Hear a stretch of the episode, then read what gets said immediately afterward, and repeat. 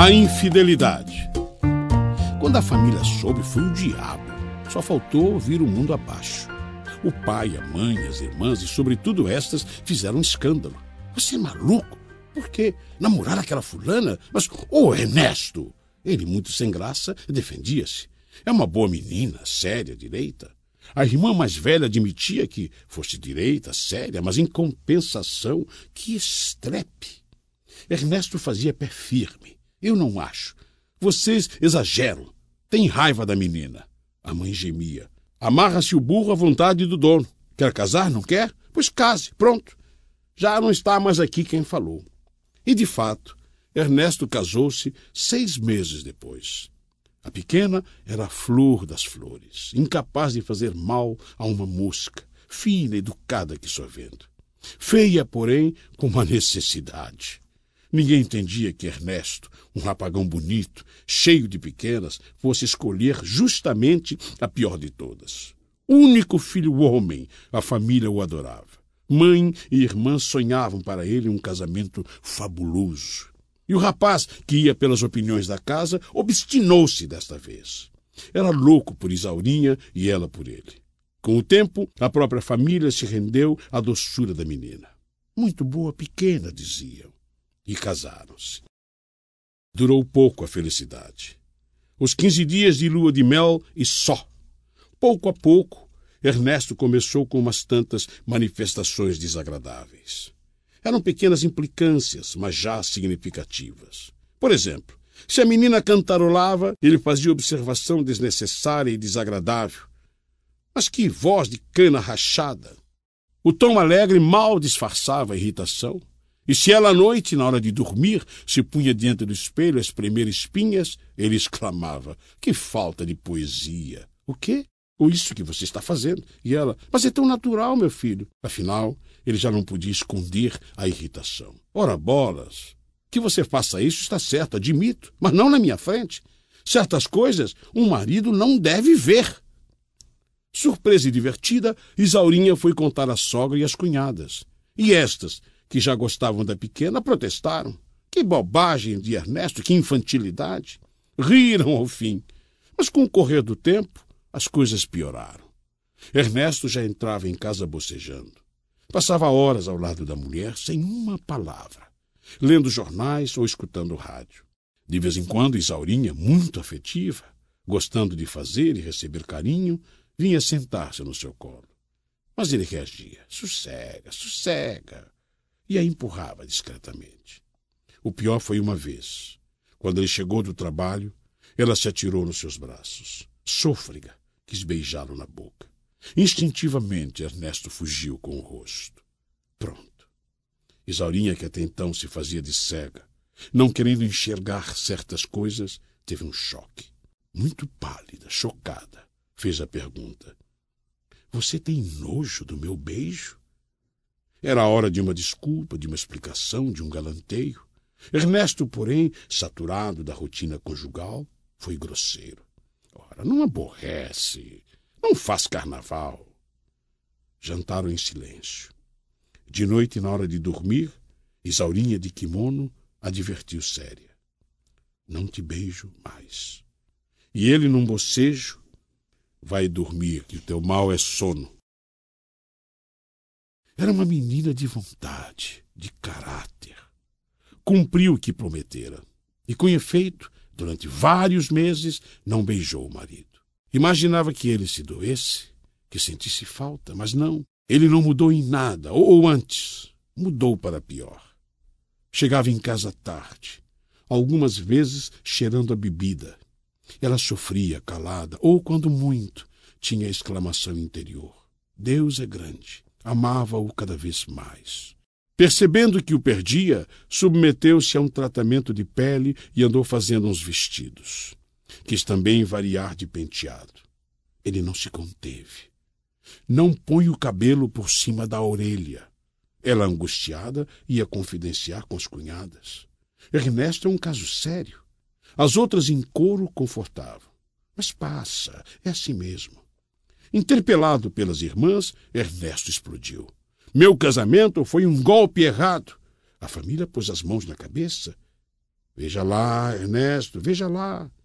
Ele, com as duas mãos nos bolsos, desabafou. Minha mulher é feia demais. Juro por Deus que, se há alguma coisa que me faça mal, é ver aquela cara na minha frente. Insistia sem a menor simpatia ou generosidade. Ninguém tem o direito de ser tão feia. As irmãs fizeram barulho. Então por que se casou? E ele amargo. Fui uma besta quadrada, retangular. Antes de se despedir, anunciou para as irmãs. E só não me separo de fulana de pena.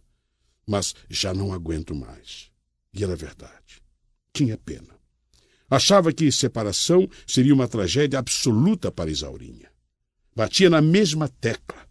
Feia demais. Dias depois apareceu em casa com a camisa suja de batom. Pela manhã, ela, com a camisa na mão, foi perguntar: Que negócio é esse? Ele não precisava e foi brutal. Batom! Ela estava justamente apanhando a roupa branca do marido e continuou. Pela manhã, sem pintura, ainda era mais feia. E foi talvez isso a constatação dessa falta de atrativos físicos que irritou Ernesto. Ele, que de comum não era cruel, experimentou uma satisfação idiota em atormentar aquela. Fazendo a barba diante de espelho, riu sordidamente. Quando a mulher é feia demais, não tem nem o consolo de trair o marido. Então Isaurinha, que junto à cômoda escolhia uma camisa para ele, parou o que estava fazendo.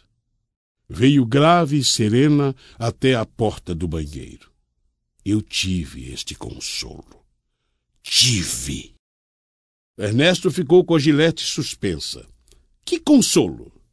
E ela, devo ser mais clara? Estavam os dois face a face.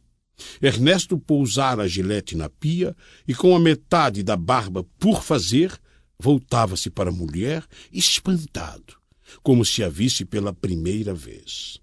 Isaurinha repetiu, palavra por palavra, sem desfitá-lo. O que você fez, eu também fiz. Você me traiu e eu traí você.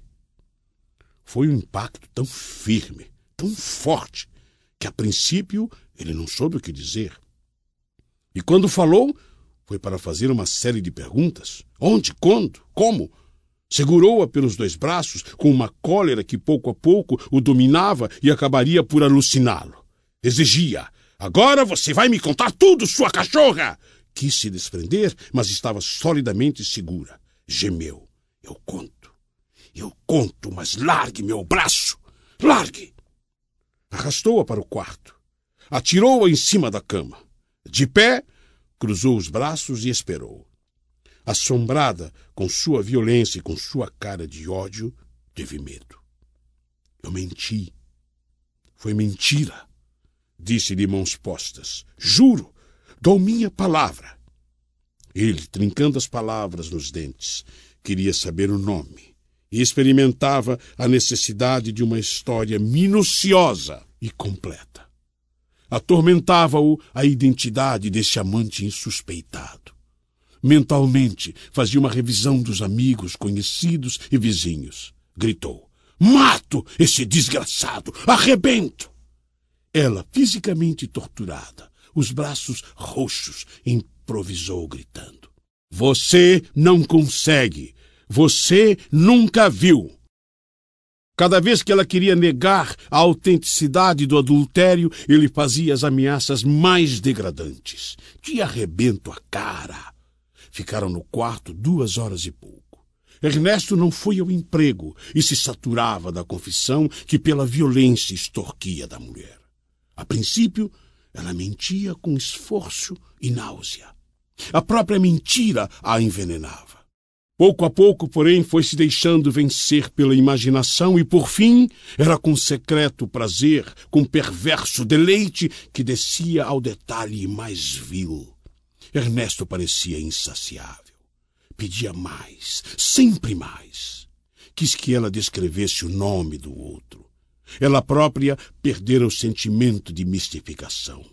Quando acabou, atirou-se de bruços na cama, as duas mãos crispadas nos travesseiros, soluçando. Petrificado, ele mal teve ânimo de balbuciar. E se eu te matasse agora? Ela virou-se para ele chorando e desafiou. Pois mate! Por que não mata?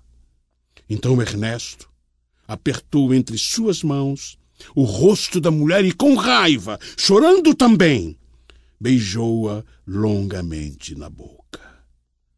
Assim começou para os dois a verdadeira lua de mel.